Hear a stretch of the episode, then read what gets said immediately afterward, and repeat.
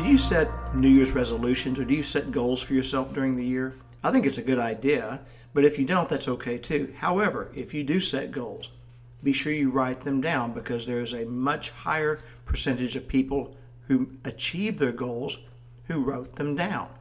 But also keep your eye on what you want, the desired outcome, the goal, if you will.